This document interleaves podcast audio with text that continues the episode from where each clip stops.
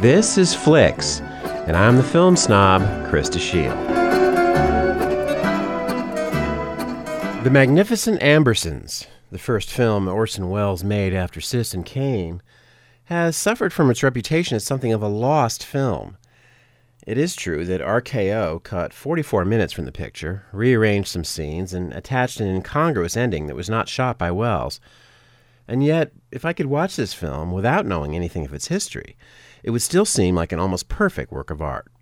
The story, an adaptation of a Pulitzer Prize winning novel by Booth Tarkington, tells of the young George Amberson Minafer, played by Tim Holt, the spoiled, arrogant son of a prominent turn of the century Midwestern family.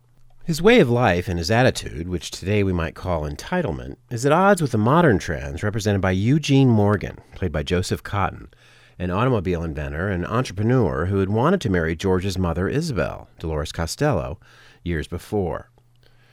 George ends up courting Eugene's daughter, Anne Baxter, after his own fashion, but when, after the death of George's father, it appears that Eugene is wooing Isabel again, George is furiously determined to prevent the match. The story is simpler than it sounds in summary. Welles infuses it with nostalgia, melancholy, and darkness. George's dislike of Eugene is cleverly paralleled by the theme of the coming automobile revolution.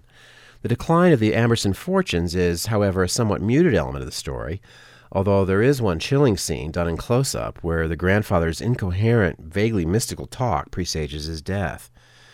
More prominent is the Oedipal intensity of George's battle against his mother's suitor.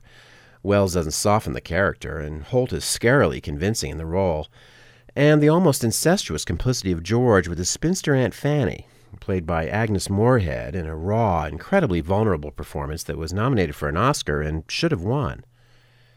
The real star of the film, though, is its moody, expressionistic style, as in the scene where the townsfolk gossip about the Ambersons, and you see their faces set eerily against the empty background of the sky, or in the complex scenes between Holt and Moorehead on the mansion's huge, winding central staircase, a vertical labyrinth that serves as the film's central visual motif.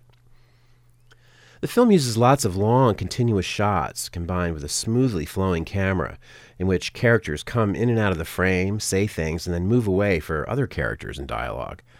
With its darkly toned Bernard Herrmann score, opulent deep focus photography, and dreamlike sense of shadow and space, the Magnificent Ambersons is an incredibly innovative work, and also a very sad and touching elegy to a lost time. Yes, it's a shame that the film we have is a cut version, but it's a masterpiece all the same. The Magnificent Ambersons is available on DVD.